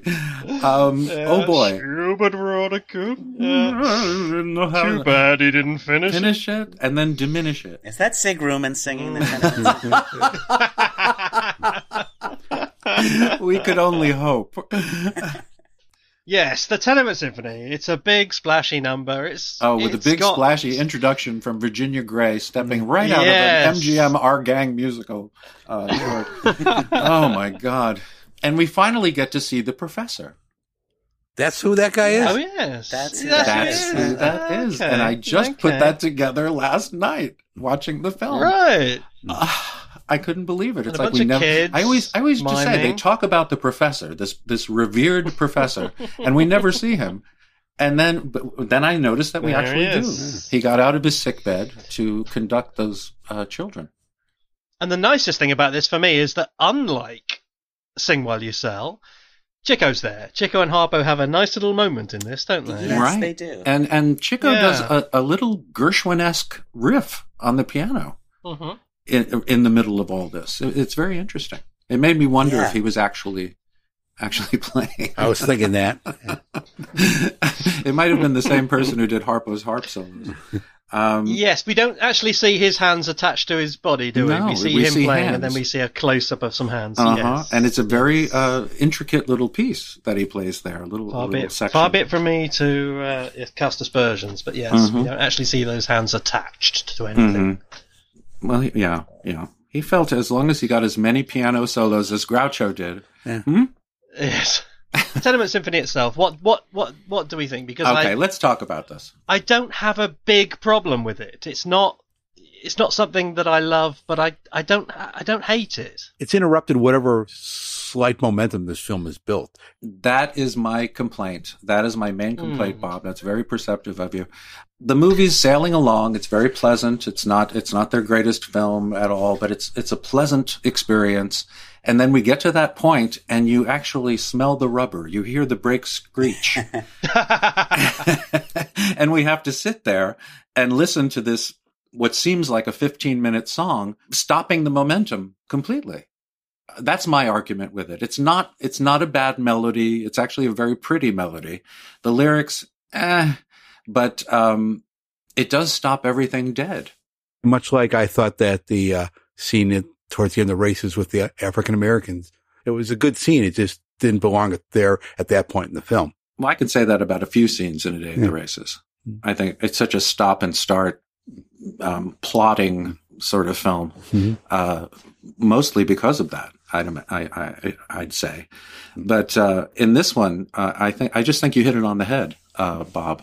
Uh, it just stops the movie dead in its tracks. A lot of people complain about the the lyrics being a a schmaltzy um, sort of uh, version of of you know uh, tenement tenement life. Um, you know, the the kid on the first floor practicing the minuets. I mean, you wonder you wonder how how much a feature of uh, you know. Uh, I don't remember anyone doing that in Dead End. you know, I remember a, I remember a kid on the first floor practicing a minuet, or even uh, somebody practicing the rumba. I can't But, come out, guys. um, I'm practicing my minuet.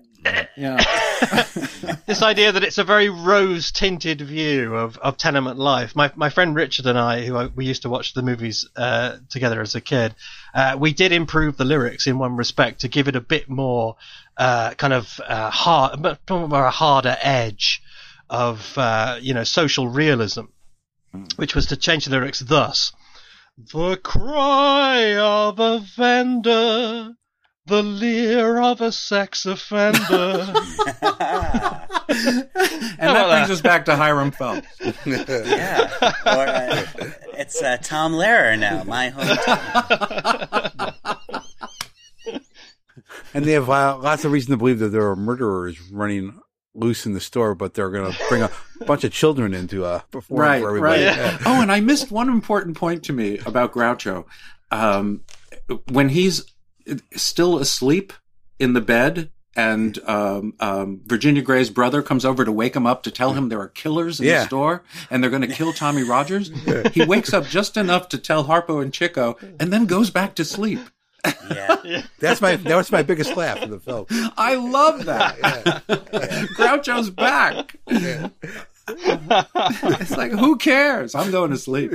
I was up till five in the morning doing the books with him. I don't need to save him. so anyway, Tenement Symphony. What do you think, Matt? Um, You like it, Matthew? I, I don't dislike it. I Mhm. mean, I, I think it. I, I like the. I think it's a nice tune, and you know, I, I think it's got a certain sweep to it. I mean, as a part of that film, obviously, it comes in too late. Uh, j- Much as the the harp solo in Go West, which I quite like on its own terms, just comes in too late. It stops the film Mm. when it's just you know kind of getting off its ass. Um, the, the same thing with that, but I. I, I'm not sure why it's hated so much. I mean, I sort of, I sort of get Two Blind Loves. Oh yeah, yeah.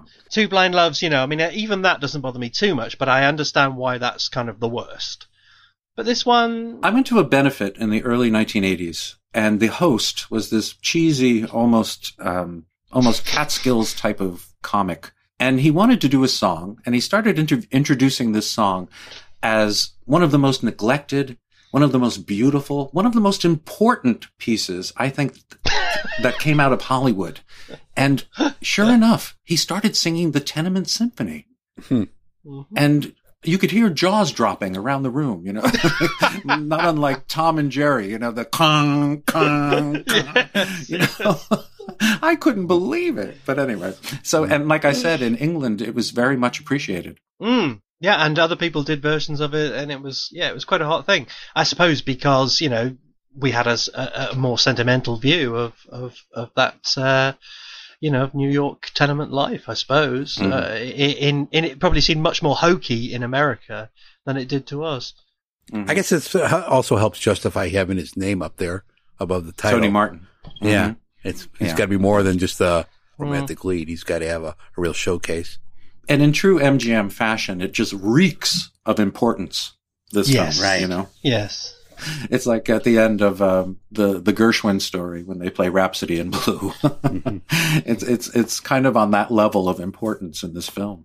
Do you think there's something about this? May be more broadly true of Hollywood than than just the MGM Marx Brothers films, but it seems to me that in all the MGMs, the hero, the male lead, always has to be working class. This kind of working class striver, and you know they go to great lengths to make it clear that Tommy mean uh, uh, Rogers. What's his name? Tommy Rogers. Tommy Rogers. I can't even remember who the hell he is, but he comes from this modest background, and it's it's celebrated in, in the Tenement Symphony um, the same way you know Baroni in A Night at the Opera has to be the struggling singer, Oh, yeah. and the Someone to root villains are always people of means. Mhm. It was their, Right. their their version of someone to root for. But uh, Kenny Baker kind of goes against that though. In At the Circus, he's a, he's a little rich boy uh, playing. with He's the a rich poor boy, but he's slumming, isn't He's he? slumming, He's kind of yeah, he's yeah. he's found authenticity in uh, yeah in, yeah, uh, in the and he, streets. he can't tell a donut from a wedding cake. he is the most nearsighted of the heroes. Of And when he gets knocked out, he deserved it. Yeah. Oh yeah, I Yeah. know. I, I wanted, I wanted to see, I wanted to see him dead, but um, so where are we? Okay, so let's. Um, Uh, we're at the so, big, the big, yeah, we're leading the big up to the big signing finale. party and murder. Uh, sudden, somebody uh, they said we're going to sign the the checks, you know, sign the the contract, Mhm. and then it's just suggested, hey, why don't we make a why don't we make a thing of that? Right. And then suddenly this whole big thing is planned, isn't it? Suddenly the press is filling the room, Slow news and day, Grover yeah. thinks, "Hmm, I know. This place is full of press, so let's kill Tommy actually here now, not tomorrow, not at two o'clock tomorrow morning when he's in bed. Let's do it right now, in front of the press, with a gun in a camera that I've put in there." With no gloves on. I love once once he switches out the cameras, he looks at at uh, Bradley Page like, "Look what I did! Isn't that great?" It's the old gun in the camera ploy. he must be counting on it to be the same photographer in Monkey Business who didn't know Harpo was under the cloth. But you would think this Machiavellian, uh, almost Shakespearean villain would, would have better sense than to put a gun in a camera. And you would think that they're, you know, they're going to shoot a wide shot of all these people signing a contract. Why would the gun fire a bullet right at Tommy? As opposed to- Tommy, well, yeah. I, they were- they were going to take a picture just of Tommy. That was that was the thing. Uh, Mm-hmm. But how did they? How did he know that was going to be the camera on a table full of cameras? I'm no expert about cameras, but I presume you can't just put a gun in one and it'll fire. So it's like an ingredient. so that's his plan, and and amazingly, it doesn't it doesn't go to plan. Well, let's talk about the photograph that does get taken. Oh my! Mm, Yeah. which is brilliant, isn't it? Oh yeah, It's one of my favorite photographs. perfectly in focus, even though it was it was taken during a move. You know, uh, Grover was grabbing her and pulling her through the curtain, but it looks like they're posing at the MGM publicity department with perfect lighting, and everybody's in Yeah. perfect focus. I love Groucho in that photo. He's Mhm. he's at, he's back at his at his Go West publicity still best, isn't he? he does not want to be. he does not want to get involved in that. Maybe he sensed how ridiculous it was. Oh my! My favorite line is when um, Grover says, "No, no, no, don't take my photo," and nobody knows at that point why. We, we don't know yet because he in a minute he says suddenly there's a gun concealed on one of those cameras. He says no, no, don't take a picture. And Chico says, "Go on, take his picture." like he knew. So presumably just simply because Grover doesn't want him to. He doesn't know anything about the gun. Go on, take his pics. That'll piss him off. For some reason, he doesn't want his photo taken. Go on, do it. And we all know that Chico's character is perceptive enough to sense Grover's uncomfortable attitude toward getting his picture taken. So he assumes there must be some sort of weapon in that camera. That's how I that's how I justify that scene. Um but anyway, so we're we're skipping we're skipping the major I think the major bone of contention in this film and that's the Mhm. finale, the roller skating Yes. Yes, Um, here it comes. Yes. Okay, now let- let- um, I'll The I'll, chase. I'll sit tight while you guys um, chew on this for a while because I have my own my own feelings about it. I wouldn't mind it. I wouldn't mind it if it was actually funny. I wouldn't mind it not being the Marxists. I wouldn't mind the doubles. I wouldn't mind anything if it was actually funny. But it, it's not the Marxists. It's not funny. So what do you got left? Okay. I prefer it to the Go West train, and I prefer it to the At the Circus uh, cannon, you know, gorilla scene. That doesn't mean I love it. I don't think it's brilliant. I think of those big MGM slapstick chase up the wall, down the wall, firing out the gun style finales. It is my favourite of the three. Um, again, I think it has an energy to it that I respond to. I mean, I was watching it on Sunday um, on my little VHS player with my little television, and my son came in and he thought it was brilliant. He's five years old, and he made me put it on again. And I thought, you know, he's not the most discerning audience in the world, but there's something to be said for that. I, I think it is, you know, I, I like. I like the happiness of it. Mhm. I like the, the inventiveness. I mean, he loved him swinging on those um, lights The light fixtures. you know, and light fixture things. Um, I prefer it to the previous two. Is about the best I can say for it, but that's something, isn't I'm it? with you, Matthew, on that. Hmm. Um, Noah. Yeah, uh, that's essentially the way I feel about it. I mean, I, I, I, I don't know that I would rank it above the train thing in Go West is not at all my kind of sequence. Um, but its ingeniousness does redeem it a little bit. Um, this one I find a little less ingenious and therefore harder to get through. And yeah, I mean, as Bob points out, it seems so far from the essence of the Marx Brothers and to see them, particularly at this point, doing this kind of Mack Sennett sped up camera chase scene uh, when they get on roller skates. I think I mentioned it in our um, episode where we talked about our least favorite moments. Yeah. Um, for me, this is is one of them. It's it's not because I I you know despise it and have a big case to make out of, uh, against it, but uh, yeah, it feels to me like a, a little embarrassing to watch them go through this. hmm Well, I agree with uh, Matthew as far as uh, it being the best finale of the three uh, of the two or, or the three last MGM films, final MGM films. Um, the train sequence I find deadly dull. Uh, despite Yes, the fact that it's, yeah. it's maybe the concept is brilliant, um, and some of the Buster Keaton gags are, are, which I think would have been much better had he been doing them. Um, Yeah. and the dialogue Groucho is forced to say is just, I find embarrassing. Um, I Yeah. think that's a, uh, uh, the opinion of that finale is, is so overblown and so, so I, I just don't understand it personally. Mhm. Um, the finale uh, to the big store when I was in fifth grade, which means I was what about twelve years old, um, eleven or twelve years old. I knew uh, the big store was on television that day, and I couldn't. I, for some reason, I did. I couldn't fake sick that day, and uh, which is what I would usually do. And I convinced my teacher to let us watch the last like 15 minutes, which unfortunately had the Tenement Symphony in it. Um, but when the finale came on, I never heard such laughter in my life from a room full of 11 and Mhm. 12 year olds. It was absolutely deafening how loud the laughter was and how, how sustained it was. Um, I've also seen it get that reaction in um, um, screenings of the film with audiences. It is a uh, Noah mentioned it. It's a Mack Sennett scene. It's a Mack Sennett finale. Uh, Mhm. and to me, uh, yes, it, they're using stuntmen. Uh, you know, it's very, very uh, um, atypical of the Marx Brothers. Uh, but I find it rather enjoyable, and I do find it funny, Bob. I think there are some very funny gags in it. Um, I do like when Johnny Burks, as the uh, uh, the uh, janitor, has it, his head is uh, up there with the other um, head models, Mm. and then you see him move and he goes down again. It always surprises me when that happens.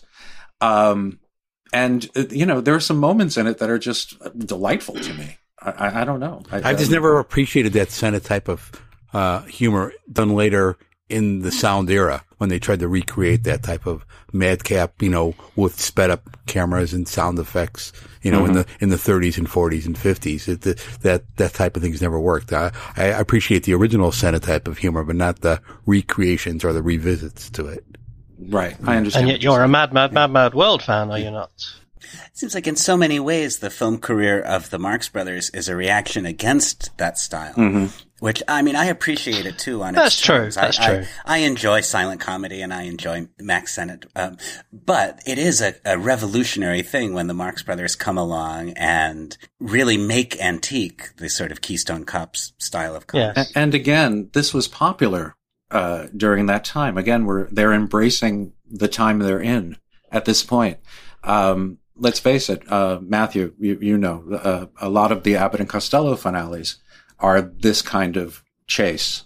You know, where they're Yes. doing impossible gags and cartoon gags and, and all of that.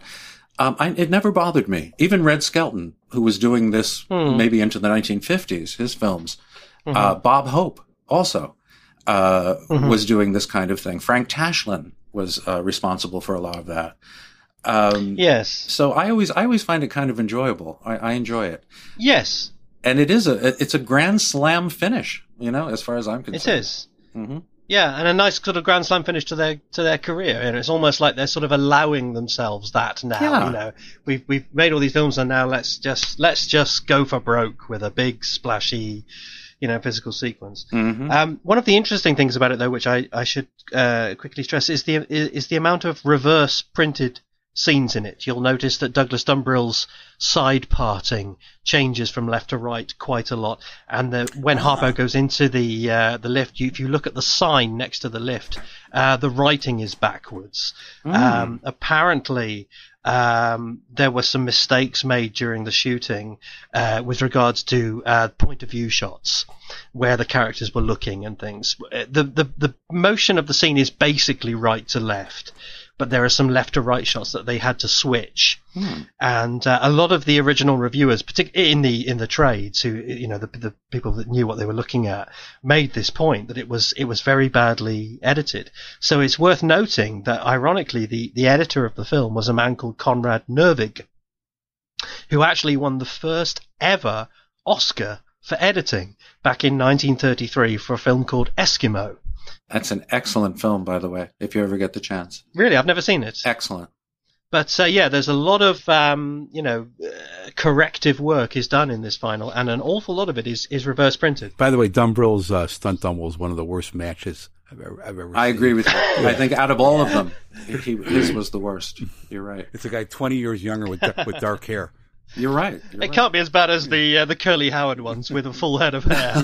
like when he falls when he falls off his chair in Disorder in the Court, and this guy's got a quiff. Uh, there's a couple of shots in this chase sequence where Groucho is a, a very different looking man. Yeah, he's much more square jawed. Fuller-faced, uh, You know, yes. Uh, uh, uh, definitely younger and, and, and a better looking man than Groucho was. I do enjoy the few moments where we actually see the Marxists skating in this. Me too. Me too. Hmm. There are a couple of shots where it is them, isn't there? Yeah. Where it is uh, unequivocally them, and Yeah. It served Chico well Hmm. later when he was uh, roller skating with, with that team his second career as a roller skater. as a roller skater. you pay me, I do it. I like the final scene, by the way, with Charles Lane. Oh yeah. I think Very it's one nice. of their better very endings. nice, yeah. When you think Go West has got a horrible ending, hasn't it? The Where worst. the, the bloke falls in a hole and they shake hands. Yeah. Terrible. At the circus is my favourite of all their endings. That yeah. is that's mine too, Matthew. Um, but I think this one is kind of right up there. I like A Night in Casablanca too. not bad, not bad. Yeah. Uh, If something like that could only happen to me, and then they run after her, that's a very funny ending. Um, but I like this one. I think we're we're basically all agreed, aren't we? This is a film that is not in any way great, but not in any way painful.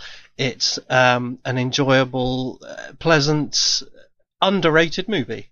Would we all say that? I, I, I have to add that out of all of the Marx Brother films, um, I think I OD'd on the Paramounts to the point where I don't watch them as much.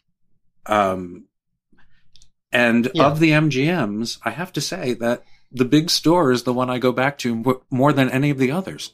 And I can't tell you why. I mean, could I tell you a quick story? We got the tape. That sounds like a yes. Okay, thank you. When I was nine years old, um, my mom went back to work and we were home alone on Easter vacation, so there was no school. And that morning, the big store was coming on television at 9 a.m. Now, at about 8.30 in the morning, I was already pacing, waiting for the film. I'm, I'm nine years old. And I decide to kill time. I would lift myself up on my kitchen counter and try to open up the cabinet with my mouth. Now we had these round metal knobs on the kitchen cabinets, and I'm doing this, and I'm thinking, boy, look how clever I am. I, I don't need my hands to open the kitchen counter. Um, this is why people looked at me funny back then, and continue to do so for, to this day. Um, but my hand slipped, and my front teeth broke in half. It was quite traumatic. And uh, uh, all hell broke loose. Uh, we got in touch with uh, our neighbor who was going to drive me to where my mother was working at the time, and I knew it was going to be a horrible scene. I these were my adult teeth, so you know it was over. And um, while I was waiting for the neighbor to pick me up and take me to what I was sure was going to be pure hell, I sat down and turned on the big store and I forgot about my troubles for about 15 minutes. So maybe, maybe that's why this film is so special to me. Um, and why it's my second favorite of the, of the MGM films, even over A Day at the Races. I have a little different uh, origin story on this film. It's one of the two Marx films I vividly recall the first time I saw. Um, the other being Animal Crackers, but the first time I saw the big store was when I was in high school, and they were having a Marx Brothers uh, festival, and I went on a day where they were showing a night at the opera, and then the big store, and I and I had read you know some of the books on the big store, and I knew it wasn't uh, considered one of the best, but I figured, hey, it's the Marxes, and they showed opera first, which might not have been the best choice for this. And, you know, everybody was rolling in the aisles and it just got a tremendous response. And then the big store started and there were chuckles and a lot of silence and people starting to walk out. And it was, it was somewhat, uh, uh, depressing for me. And, and I don't necessarily think it was because it was that bad a film, but just the, the contrast to opera, which had just played before, it was, it was very vivid and it was very apparent.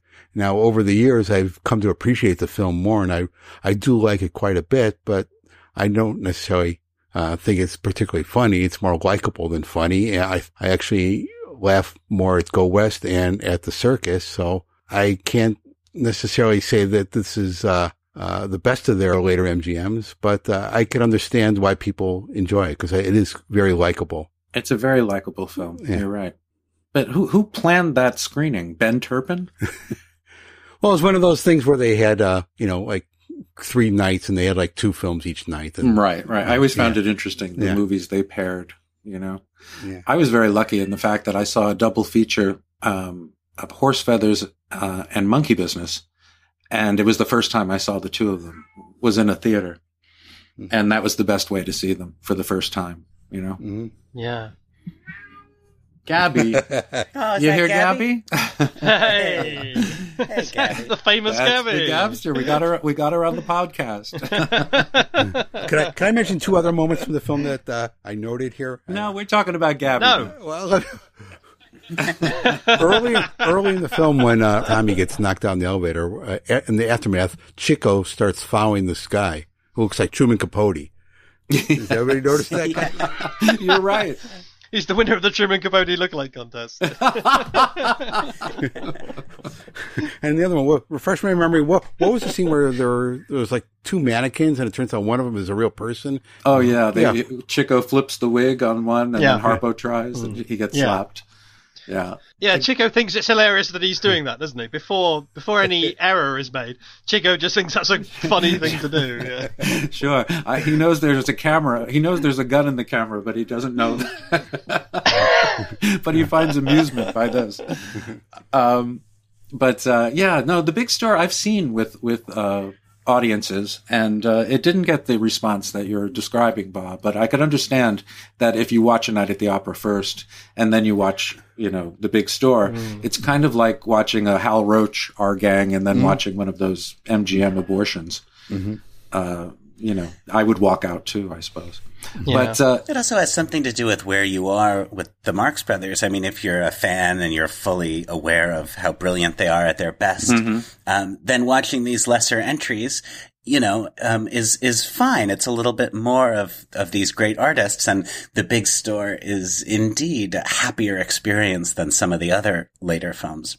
Um, but somebody who doesn't know them very well, if they say, "Oh yeah, you, you're a big Marx Brothers fan, aren't you?" I, I thought I'd maybe take a look at the big store. You would say, "No, no, no, no! Don't. that camera has a gun in it." You know. Well, actually, though, you know, one of the- it's one of those things that uh, your maybe your perception is soured by how good you think the other films are, and if you've seen this first, you might uh, enjoy it quite a lot. Oh yeah, we know people like that, don't we? Who who saw it first and, and hmm. loved it, and it opened the door. Well, when I was growing up, it, the Marx Brothers could do no wrong. I mean, you could have shown them, you know, pouring water into into into the ocean, and people would have thought it was brilliant. You know, there there, there was no discernment back then. It didn't matter which films they were showing; it, they always got the same response: roars of laughter, including The Big Store and Go West and At the Circus which now I look at now that I've become more of an adult and I could I, I look at it with a, a more discerning eye. Um, they're clearly not the the best work or or deserving of that kind of response. But again, like we said, I think the Big Store is the most likable of the MGM films, other than A Night at the Opera. Wasn't it wasn't it James Agee who said, Christ, even the big store's okay. Yeah, I think that's the quote. Yeah, That's what he said. Yes. such eloquence. Oh, okay, are we done? I think we're done. Do you have anything to plug? Oh, sure. I, I'm appearing uh, at a, uh, a wonderful theater here in Los Angeles um, called the La Mirada Theater. It's owned by Cathy Rigby uh, for, of Olympic Ah. fame. And uh, uh, I'm playing John Hancock in the musical 1776. Uh, we also have uh, a DVD for sale. It's also streaming on Amazon Prime and all the other venues. It's The Misadventures of Biffle and Shooster, America's favorite uh, fake comedy team from the 1930s.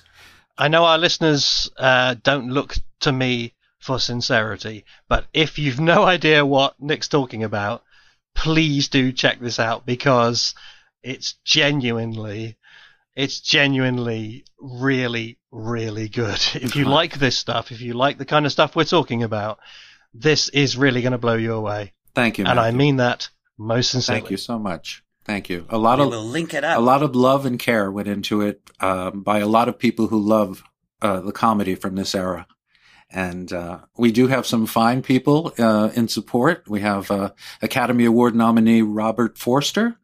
Um, Oh. We have uh, uh, actually an Academy Award winner for special effects. He plays the gorilla in The Bride of Finkelstein, uh, Chris Wallace. and uh, we also have uh, H.M. Wynant, who was in one of the best of the Twilight Zone episodes among many, many film and television appearances. Um, he was the one. Do you remember he uh, unlocks the devil from uh, uh, its cage when he's warned not to? Um, I can't remember the name of the episode, but it's a very famous one. John Carradine is also in it. Mm-hmm. Just some wonderful supporting people in, in the cast, and uh, I think you'll you'll see it as the true labor of love that it was. So check it out: The Misadventures of Biffle and Shooster. We'll put some links to uh, some of Nick's stuff on uh, our website, Marx Brothers Council Podcast.com. And just before we go, Nick, uh, a, a quick bit of Cary Grant, please. I suppose because it's my duty, duty, duty. but darling, there's a body in the window seat. It sounds like Hiram Phelps to me. Yeah. okay, I'm I'm calling time. they actually shared a house together in Malibu. I'm calling time. I'm not a cab driver, I'm a coffee pot. Thanks, fellas. I enjoyed myself. The next edition of the Marx Brothers Council podcast will be based on the Broadway musical of the same name and banned by Mussolini, thus causing and curing indigestion at the same time. Until then, here's our special guest, Nick Santa Maria, to sing If It's You. If it's you, when a knock comes at my door, if it's you, then I rush across the floor. But if you're not there, the sky falls on my schemes again. I close the door and rush back to my dreams again. When I'm blue and a knock comes in the gloom, if it's you, there's a rainbow in my room. And when someone kneels with someone, making vows for two, if it's me, I'll be in heaven. If it's you, la da dum, la da da da dum, la da dee dee, la da dum, la da da da da da dum, la da da dum, la da dum. La da da da dum, la da da da da, la da dum. La da da dum, la da da da da dum da dum. When I'm blue and a knock comes in the gloom, if it's you, there's a rainbow in my room. And when someone kneels with someone, making vows for two, if it's me, I'll be in heaven. If it's me, I'll be in heaven. If it's me, I'll be in heaven. If it's you.